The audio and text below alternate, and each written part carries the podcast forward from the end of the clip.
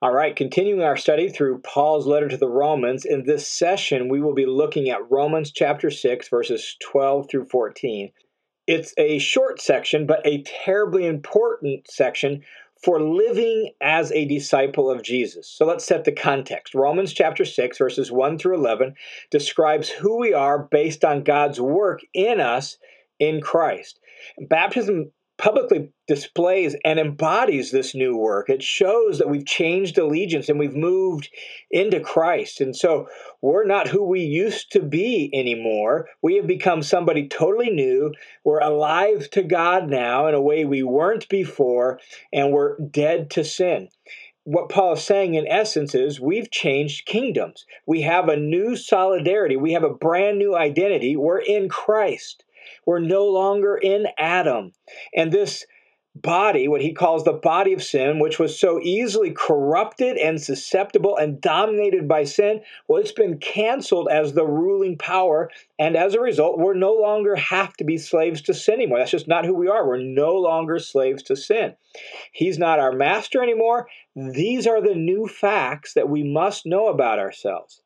Now, knowing these new facts, Paul said in verse 11, we have to count these things so, right? We have to reckon them so. We have to think about ourselves uh, this way. These facts must be recognized as our facts, what is true about us. And so, with resolute determination, we disassociate ourselves from our old identity, from our old self. We no longer listen to him or to sin as sin tries to call out our name. And that's the point Paul is going to make here in verses 12 through 14. This is who you are, he says, so live like it. In other words, live who you are. And that is consistently the way New Testament ethics plays out. It's not live this way so you can really be a follower of Jesus. Now that you're a child of God, now that you're a new creation in Christ, or in the context of Romans 6, now that you're dead to sin and alive to God, live like it. Live out who God has made you. So, chapter 6, verse 12 picks up with therefore. Therefore, let's draw an implication. Let's draw a conclusion from these new facts about you. Therefore, live like this. So he says in verse 12, therefore, do not let sin reign in your mortal body so that you should obey its desires. And do not go on presenting the parts of your body to sin as instruments of unrighteousness. Notice the way this section begins. Do not let sin reign. Reign is from that same word as king or kingdom, basileuo in Greek. And it's the same word that Paul used in chapter 5, verse 21, where sin reigned, leading to death. So sin used to reign over you, but not anymore. Now grace reigns over you because you've changed kingdoms. So don't let sin reign anymore. Now that's really, really important to pay attention to and to think through the implications of what he just said. Paul said in chapter 6, 1 through 11, that you've died to sin. I've died to sin. Here he says, don't let sin reign. So let's think this through. If sin can still reign, that means sin is not dead. So whereas you died to sin, sin has not died sin is still alive and well and at work on planet Earth. It's just that our relationship with it is fundamentally different, fundamentally changed. We're dead to sin, even though sin itself is not de- dead. And therefore, we have to make sure we don't let sin reign in our mortal body. And notice he says that don't let sin reign in your mortal body. Again, it's this kind of language that we see all throughout chapter 6 and 7 that suggests to me that phrase body of sin in chapter 6, verse 6, has to in some way include our physical body. Not because the physical body in and of itself is bad, but because the physical body has in some way been corrupted by and co opted by sin, and thus now is very susceptible to sinning. And so Paul says, you got to make sure that doesn't happen. So don't let sin reign. Sin's still at work in this world. So you be vigilant, you be on guard. Don't let sin reign in your mortal body. Indeed, Paul goes further here and says, Don't let sin reign in your mortal body so that you should obey its lusts. The word for lusts is literally just desires. Usually we use the word lust only to refer to sexual lusts, but this word is just desire in general. So don't don't uh, obey sinful desires in whatever form or fashion they take. That's the idea. Think of it this way since sin isn't our boss anymore, we don't have to take orders or instructions from him anymore. We have a new boss, and we don't have to be bossed around by sin anymore. In fact, that imagery of a slave and master or boss and employee is going to show up in full force at the end of chapter 6. So we'll deal with it more fully there. But that's the idea. Don't let sin boss you around anymore. Don't let it reign anymore because it's not in charge anymore. To let it reign is to live a lie. In verse 13, Paul really is dealing with how do we do this? How do we not let sin reign uh, in our mortal body anymore? And what Paul says is this He says, in order to break the rule and reign of sin in your life, you have to rearrange your lifestyle. You have to rearrange what, what you concretely do with your body. So, verse 13 says, do not go go on presenting the members of your body to sin as instruments of unrighteousness. So the picture is really, again, in the background that he'll take up full force later is this idea of, say, a servant or a slave, or in our context, an employee offering himself for service to, a, to his master, to his boss, right? So you're presenting or you're offering yourself for service. And so Paul says, well, don't let sin reign in your mortal body, and don't go on presenting the members of your body or the parts of your body to sin as tools or instruments of unrighteousness. In other words, there are things you are no longer going to do because doing them in some way uh, presents yourself to sin to carry out his bidding. And that's just not who you are anymore. So you're just not going to do that, right? And so he tells us don't present uh, uh, the parts of our body to sin. Rather, he says, since you're a new person now and you have a new identity and you're alive to God now, instead, the second half of verse 13, present yourselves to God as those alive from the dead. So offer yourself, your whole self, every part of you, offer yourself to God as those alive from the dead, because that's who you are, right? You've experienced this death, burial, and resurrection. That's the new facts about you. You're living out your new identity. So now you're offering yourself to God. God, here I am. Here's my life. Here's my body. Here's my time, here's my energy. I am yours and I will do your bidding. And so you're offering yourself to God to do his bidding.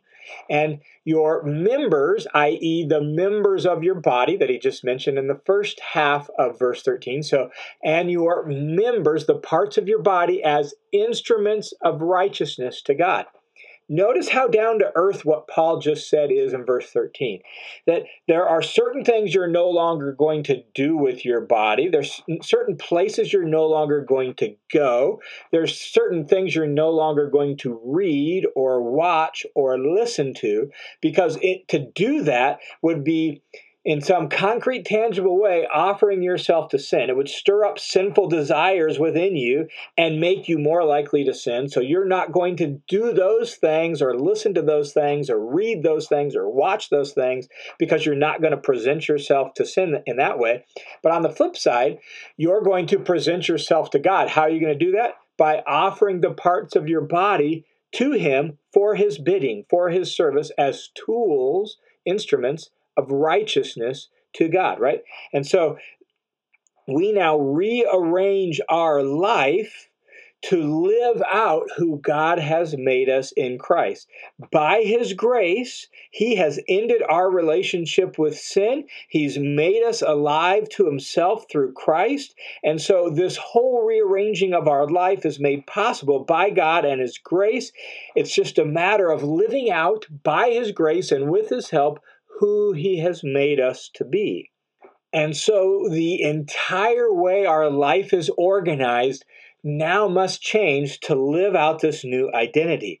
In fact, I would even go so far as to say, based on what Paul says here, that this rearranging of our life is not necessarily even at the point of obedience or disobedience per se, but at the point of presenting ourselves to who or what we will obey, right? Like he tells us to present ourselves to God and not present ourselves to sin. Like, don't even make it easy for sin to bark out orders or call your name. Instead, you're offering yourself to God. And so, this rearranging of our life is at the point of presenting uh, our life to God. It's the earlier step of severing ties with and creating distance between ourselves and our former boss, who was abusive and bad and toxic for us, i.e., sin, and now rearranging our life to listen to and to follow the instructions of our new boss, namely God Himself in Christ. That's the point. Um, as Dallas Willard said is, in his book, The Spirit of the Disciplines, we consciously direct our bodies in a manner that will ensure that it will eventually come to automatically serve God and righteousness just as it once served sin automatically. We rearrange our life unto that end.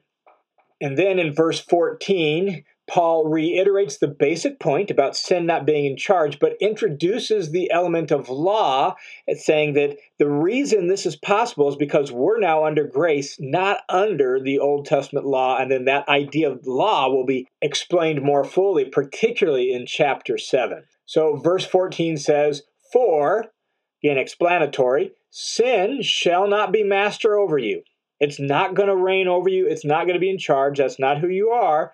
Why not? Well, you're not under the law, but under grace. And when he says you're not under the law, he means the Old Testament law, because he's already brought that up at the end of chapter 5, right? And he's going to be playing off this idea how the law couldn't free us from sin. The law somehow unwittingly became an accomplice to sin. And Paul will explain how all that happened in chapter 7. But for now, he just wants to restate the idea that sin's not going to be master over you because you're not under the law you're actually under grace, and grace reigns now, and it enables you to live a new kind of life. All right, and so the major implication of this short little section is that we need to intentionally do things different to nullify sin's reign over our life and in our bodies which means we need to do things different, concrete bodily action, right? Like to actualize God's reign over our lives and over our bodies. And so we have to rearrange what we concretely do in our life. We can't just hope to go on with life as normal and think we can live out our new identity. We actually have to concretely, tangibly, intentionally rearrange and reorganize our life so that we're offering ourselves to God and doing different things with our body this really boils down to what has historically been called the spiritual disciplines or spiritual practices. Things like Bible reading, praying, scripture memory, things like fasting or service or worship. Concrete bodily actions that are a way of creating space in our life for God and are a way of intentionally offering ourselves to God so that God can enter into our life and give us new power and new strength and retrain our body to respond to His instructions, just like our body used to so easily respond to sin's instructions. And so, in response to this text, you should evaluate your life and say, Are there ways I need to reorganize my life to avoid sin, avoid temptation, avoid presenting myself to sin and making it easy for me to have temptation stirred up in me? And are there things I need to put in place in my life that will really offer my life to God and create space in my life, space in my day, space in my week for God to be a part of my life? Hi, friends, it's John. And as many of you know, the listener's commentary is an entirely crowd funded endeavor. And I want to say thank you to each and every one of you who give to support this project. Whether you give $5, whether you give $50, $100, whatever you give, it's all incredibly helpful. So thanks a ton for your support. And if you want to support this project, just go to the listenerscommentary.com, click give, and you can support right through there. God bless, and thank you so much.